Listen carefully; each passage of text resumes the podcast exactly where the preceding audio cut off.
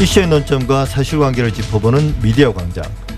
지난주 TBS의 창에 이어 오늘 미디어 광장에서도 김어준의 뉴스 공장에 관한 논의를 이어가겠습니다. 진행자인 방송인 김어준 씨의 출연료 문제부터 정치적 편향성 논란까지 여러 잡음들이나 알맹이 없는 정치 공세를 제외하더라도 여전히 공정성은 논란으로 남아 있습니다. 김현준의 뉴스 공장과 같은 라디오 시사 대담 프로그램을 평가할 때는 우리가 공정성을 넘어서는 어떤 기준이 필요한지 최근 관련한 세미나에서 발표를 했던 이정훈 신한대 교수와 함께 자세히 알아보겠습니다. 안녕하세요. 안녕하십니까. 예. 최근 우리가 뭐 했던 이야기를 또 반복하자면 TBS의 김어준의 뉴스 공장을 눌러, 둘러싼 그런 비판은 이렇습니다. 세금으로 운영되는 어, 지상파 공영 방송이 정치적으로 편향돼서 방송의 공정성을 훼손한다. 이건데요. 네. 논의에 앞서서 우리가 좀 전통적으로 언론학에서 이 공정성을 어떻게 이해하고 있는지 그부터 한번 좀 정리를 해보죠. 네, 그 여러 가지 사실은 이 개념들이 좀 혼재 있어요. 사실은 이제 불편 부당하냐 중립적이냐 이건 좀 더 기계적으로 중간의 위치를 점한다는 얘기고요. 근데 공정성은 그거보다는 사실은 훨씬 가치가 포함된 좀 더 복잡하고 무거운 개념입니다. 존 메릴이라는 교수의 표현에 따르면 공정성에는 이 상대성이나 주관성이 포함되어 있다는 거죠. 그래서 핵심은 누구에게 공정할 것인가라는 겁니다. 기사에 포함된 모든 대상에 대해 공정하라는 건데요. 메릴 교수의 이야기는. 근데 이게 사실 말처럼 쉽지가 않습니다. 예를 들면 노사 대립에 관련된 보도에서 사측에도 공정하면서 노측에도 공정한 보도. 특정 종교와 어, 동성애 또는 뭐 성적 소수자 관련 논란이 있어서도 특정 교회 측에도 공정하면서 성적 소수자에게도 공정한 보도라는 게 생각만큼 쉽지는 않은 거죠. 그렇죠. 네. 그래서 공정하다라는 게 공명정대하다, 공의롭고 정의롭다라는 얘기인데 이미 그 표현 안에 주관적 가치관이 포함되어 있습니다. 그래서 제 개인적인 문제의식은 이런 가치가 포함된 공정성이라고 하는 게 언론의 질을, 저널리즘의 질을 평가하는 기준으로 과연 객관성을 유지할 수 있을 것이냐라는 부분에 있어서는 조금 회의가 있는 편입니다. 예, 그러니까 사실 말씀하신 거를 제가 잘 이해했다면 공정하다는 게 결국은 누가 들어도 모든 사람에게 공정하기는 힘들고 그렇죠. 어, 그런 공정성을 추구하다 보면 사실은 그 누구에게도 불만이 없는 그렇죠. 불만이 없으려면 너무 깊이 문제를 파고들어서 시시비비를 따지기보다는 그렇죠. 그 수박 겉핥기식으로 이 사람 말도 좀 들어주고 그렇죠. 저 사람 말도 좀 들어줘서 결론이 흐리멍텅하게 그렇죠. 없는 그렇죠. 그런 게 사실은 그나마 받아들여질 수 있는 정도인데 그렇죠. 그렇게 될 경우는 되게 피상적이고 얄팍한 보도가 된다는 거잖아요. 결과적으로는. 그렇죠. 공정성이 그렇게 완전한 형태로 어, 이루어지기가 힘들다 보니까 방금 말씀하셨던 것처럼 실무적인 차원에서 어떤 쪽으로 수렴되기 쉽냐 하면 기계적인 중립성 정도로 수렴하기가 예. 쉬운 거죠. 그래서 그러니까 그러면 양비 양시론에 빠진다거나 뭐 예. 이런 식이 되기가 쉬운 거죠. 그러면 심층적인 보도를 하면 할수록 누군가에게는 불공정하게 느껴질 수밖에 없는 거잖아요.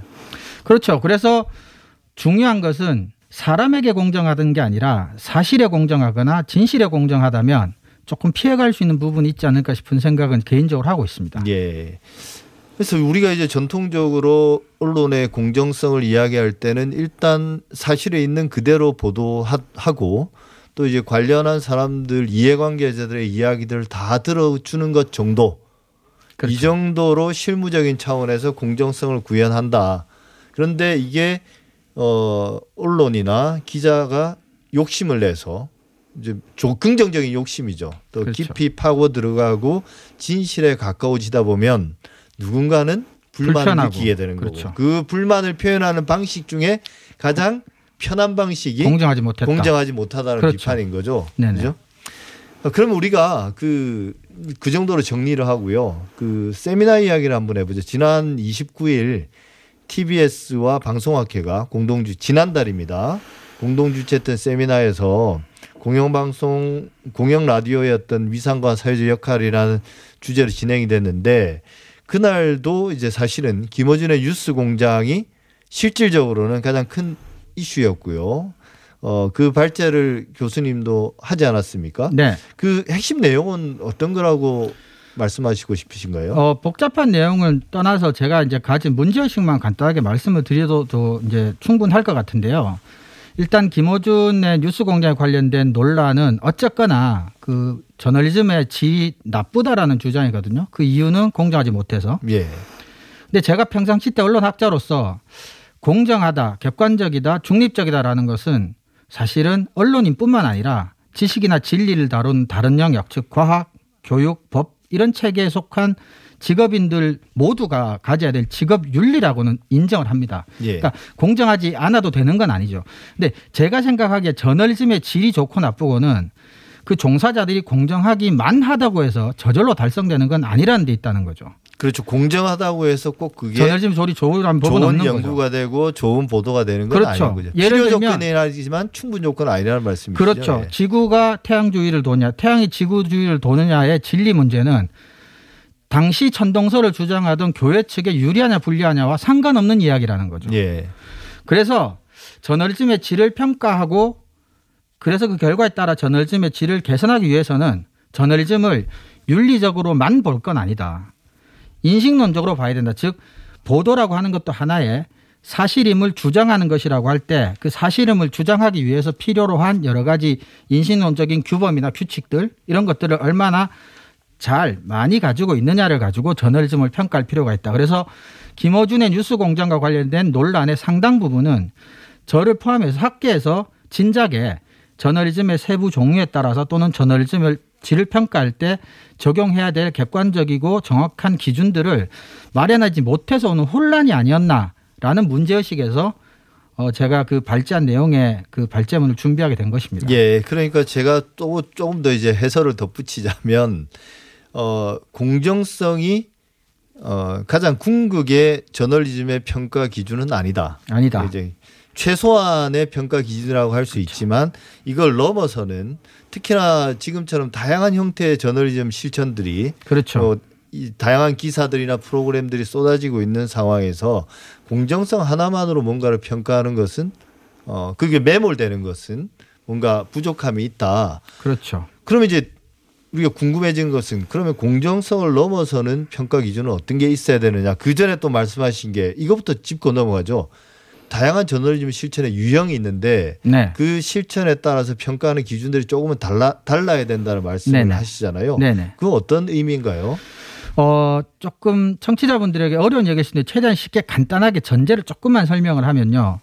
일단은 제가 이제 윤리학적으로 보지 말고 인식론적으로 봐야 된다라고 하는 건 뭐냐 하면 인식론에서는 지식을 정당화된 참인 믿음이라고 정의를 하는데 인식론의 관점에서 보면 그리고 우리 그 법에도 그렇게 나와 있는데 언론중재위원회법에도 사실 보도나 뉴스는 스스로가 참임을 주장하는 하나의 명제라고 볼 수가 있습니다. 나는 이게 맞는 것 맞다고 생각한다 또는 I, 영어로 치면 I know that에 해당하는 네. 문장으로 환원이 가능하다는 거죠.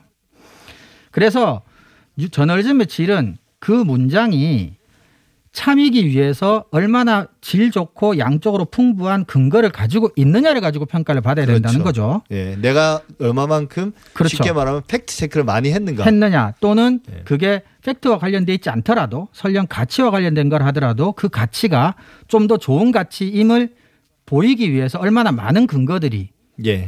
포함되어 있느냐라는 전문가 겁니다. 말도 듣고 그렇죠. 조금 더 공정한 사람 그렇죠. 이야기도 듣고 그렇죠. 과학적인 사실도 언급하고 그렇죠. 그런 거죠. 그런 걸 구성하는 게 사실 기자의 일이죠. 일이죠. 그게 그거 그것에 필요한 게 취재고요. 예. 그런데 중립적이거나 공정한 것은 아까도 말했지만 직업 윤리로서 그 취재 대상을 대하는 어떤 태도로서는 반드시 필요하지만 중립적이기만 하다고 근거가 풍부해지진 않는다는 거죠. 더 예. 많은 취재를 해야 되고 더 꼼꼼하게 정당화 과정을 거쳐야만 한다는 겁니다. 근데 품질인 거죠. 품질이죠. 예. 그래서 그걸로 평가를 받아야 되는데 지금의 김호준 관련 논란은 그런 것과는 좀 멀리 떨어져 있다는 거고요. 예. 그 다음에 제가 이제 조금 저널리즘마다 세부적으로 다르다는 건 뭐냐면 이게 인식론 중에 사회 인식론이라고 인식론은 개인을 대하는 건데 이게 이제 사회로 대하는 그런 저널리즘 같은 걸 하나의 인식 체계로 보면 하나의 시스템으로 그러면 이 시스템마다 인식의 목적이 있고 그 목적을 달성할 수 있는데 동원 가능한 수단들이 있다는 거죠. 근데 그거는 과학이 다르고 교육이 다르고 언론이 다르다는 겁니다. 예. 우리가 언론한테 원하는 진리 수준이 과학자한테 원하는 진리 수준이 아닌 거죠. 그렇죠. 그 목적이 다- 그걸 기대하지는 그렇죠. 않죠. 예. 그렇죠. 그래서 그 정도의 진리를 도달하는데 필요한 수단도 엄격성도 조금 다른 거죠. 예. 그런데 이게 과학하고 언론만 다른 게 아니라 언론 안에서도 daily 저널리즘과 탐사 저널리즘 그리고 시사대담 프로그램과 같은 것들이 세부적으로 추구하는 인식적 목적이 다르기 때문에 예. 동원해야 될 정당화의 절차나 방식도 미세하게 조금씩 다르다는 거죠. 예. 그 말을 이제 우리가 하나의 예를 들자면 미스테리한 사건을 스트레이트로 보도하는 것과 그렇죠. 그것이 알고 싶다 같은 데서 보도할 때는 그렇죠. 이 깊이나 취재원이 달라지는 거잖아요. 그렇죠. 목적이 다르기 때문에 당연히 수단도 달라야 예. 된다. 취재 기간도 다르고 훨씬 다르고요. 예. 그래서 기본적으로 일차적인 사실을 발굴해서 전달하는 게 일차 목적인 daily 저널리즘은 그러니까 하루하루 그렇죠. 그냥 일반적 일간 뉴스, 저녁 뉴스, 그다음 일간 신문 뭐 이런 것들 같은 경우는 그래서 출입처를 활용하는 거죠. 그래서 출입처가 공조직으로서 이미 검증하고 정당화를 했을 거라고 믿어버리는 정보를 받아서 빨리빨리 넓게 퍼뜨리기만 하면 됩니다. 그 책임도 덜해지겠네요. 그래서 그죠? 책임도 출입처한테 맡겨버린 거죠. 일방적으로. 그러니까 네. 목적 자체가 일차적인 정보를 빨리빨리 퍼뜨리는 게 목적이기 때문에. 빨리 네. 퍼뜨리는 게 목적인 거죠. 그렇기 daily 때문- 저널리즘이라고 네. 하는 게 그래서 일간 신문이나 9시, 7시 뉴스 같은 경우는 목적이 그러하기 때문에 정당화의 책임은 출입처에 맡긴 채로 그럼 남이 한 얘기를 최대한 중립적으로 정확하게 보도하기면 된다라는 정당화 담론을 만들어낸 거죠. 그리고 그렇기 때문에 책임도 최소화되고 최소화되고. 해야 될 업무도 추가적으로 해야 될 취재나 해설도 최소화되는 거잖아요. 최소화된 것을 스스로가 정당화를 그렇게 하는 거죠. 예. 그러다 보니까 뭐 공정하냐 중립적이냐라는 거는 데일리 저널리즘에는 그나마도 적용해 볼 만한 여지는 인식론적으로 있긴 있습니다. 예, 예. 근데 탐사 저널리즘 같은 경우는 권력의 부패나 비리를 들추어내는 게 인식론적인 일차 목적인데 예. 그거는 주로 그 불- 비리나 부패를 저지른 권력이 출입처일 경우가 많고 그리고 대체적으로 필요한 정보를 은폐할 수 있는 힘을 가진 조직입니다. 예. 그래서 탐사 저널리즘은 스스로의 주장을 정당화하는 과정에서 출입처의 정보를 활용하기가 상당히 어렵습니다. 또 그것만 가지고는 숨겨져 있는 비리가 드러나지도 않고요. 예. 그래서 탐사 저널리즘은 daily 저널리즘과 달리 스스로가 정당화 체계를 구- 고안해 내야 되고 정당화에 대한 책임도 스스로가 져야 됩니다. 예. 그렇기 때문에 탐사 저널리즘의 관점으로 daily 저널리즘을 평가할 수가 없고 daily 저널리즘의 관점에서 탐사 저널리즘을 오로지 평가할 수가 없겠죠. 근데 그럼 이제 TV 라디오 시사 대담 프로그램이 어떠하냐? 그렇죠. 이게 지금 우리의 그렇죠. 사실은 실제 문제죠. 그렇죠. 근데 시사 대담 프로는 대체적으로 daily나 weekly입니다. 그러니까 네. 탐사 저널리즘과 같은 정당화의 시간을 가질 수는 없어요. 그렇죠. 그러나 그 시- 인식의 목적이 출입처 정보를 빨리 넓게 단순히 전달하는 것에만 있지는 또 않아요. 그런 거는 이제 예를 들면 김어준의 뉴스공장 중간에 약 뉴스 TBS 전달하는. 아침 뉴스 그렇죠. 하는 것처럼 그렇죠. 아나운서가 간단하게 읽어주죠. 그렇죠. 그게그 역할이잖아요. 그렇죠. 근데 그것만으로 전체를 구성할 수는 없다는 거죠. 예. 대체적으로 시사대담 프로그램은 현장 목격자나 관련 전문가를 불러다가 daily 저널리즘에서 다룬 것을 가지고 조금 더 깊이 분석해 보거나 조금 더 다양한 관점을 한번 제공해 보거나 하는 그래서 시- 목적이나 이런 것들은 탐사 저널리즘하고 daily 저널리즘 중간 어디쯤 있는 것 같은데 예. 문제는 탐사 저널리즘이 누리는 시간적인 여유를 누릴 수가 없다는 거죠. 그러니까 어려운 거죠. 그렇죠. 그래서 인식론적으로는 시사 대담 프로그램의 제작진들이 가장 곤란한 처지에 있다라고 저는 보는 겁니다.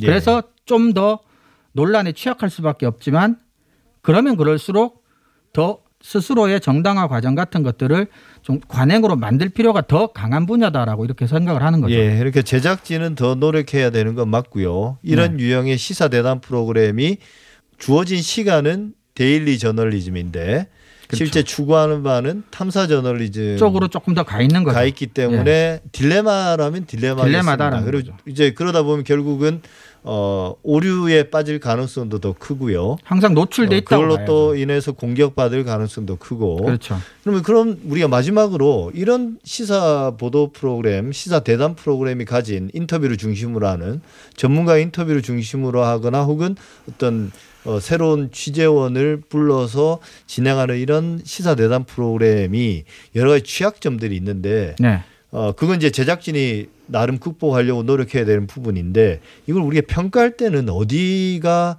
중심이 돼야 할까요? 우리가 그게 공정성만으로는 부족하다고 했지 않습니까? 네, 일단은 시사 대담 프로그램은 깊숙이 감춰진 권력형 비리를 캐는 거는 목적은 아니지만 출입처에서 나온 단순한 정보를 그냥 확산시키는 것만이 목적은 아닙니다. 그렇기 때문에 공정성 또는 중립성 시비가 인다고 해서 스스로의 목적으로부터 후퇴하는 건 저는 바람직하지 않다고 생각합니다. 어쨌거나 의미가 없는 거예요, 그렇죠. 사실은. 그래서 사회에서 탐사 저널리즘의 대상이 될 정도로 비리나 부패가 골마지기 전이라 하더라도 사회적인 의혹이 있거나 또는 혼란스러운 문제가 있으면 전문가 등을 불러다가 필요한 해설을 해줘야 되는 건 사회적으로 필요하니까요. 예. 근데 여기서 제가 이제 아까 말한 그 딜레마로부터 출발해 보면 탐사 저널리즘은 모든 과정이 끝난 다음에 완성되면 보도를 합니다.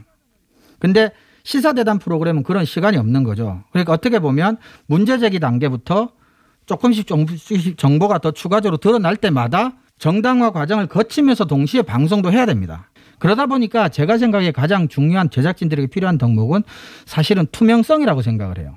그 과정 자체를 노출을 하는 거고 지금 우리 제작진이 알게 된 지식의 단계는 요 정도 단계까지다라는 거죠.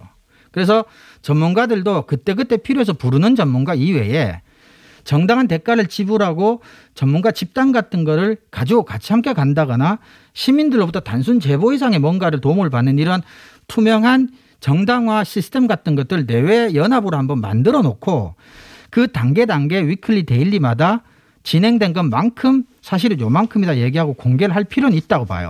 근데 또 인식론적으로 문제는 그 단계에 따라 평가도 조금 달라져야 되는데 이게 사실이라면 사회적으로 굉장히 중요한 것인데 현재로서는 조금밖에 알려져 있지 않은 것을 지금 공개를 할 것이냐 말 것이냐를 판단을 해야 되는데 그게 공정성이 두려워서 그 어떤 시사대담 프로그램에서도 언급을 하지 않는다는 건 사회적으로 마이너스라고 생각합니다. 예. 그러니까 그 초기에도 근데 문제는 초기에도 초기로 해야 될 정당화 절차가 있다는 거죠.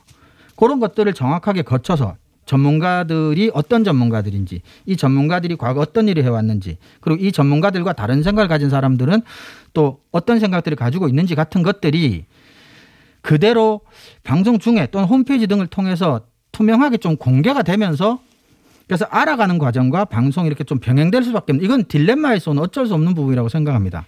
그래서 그런 것들을 통해서 좀 제작진들도 어떤 절차를 조금 관행화시키고 그런 과정들이 좀 평가의 대상이 되어야 되지 않느냐 결과물보다는 예. 그렇게 생각을 합니다. 그러니까 우리가 앞서 이야기한 것처럼 이런 어떤 시사 대담 프로그램이 만약에 공정성에 대한 부담 때문에 한 발 물러서거나 데일리 저널림처럼 피상적인 사실들만 보도하게 될 경우 그 가치를 상실하게 되는 거잖아요. 그렇죠. 그렇기. 때문에 대신 그렇다고 해서 불공정해도 되느냐? 그건, 아니기 아니죠. 때문에 그렇죠.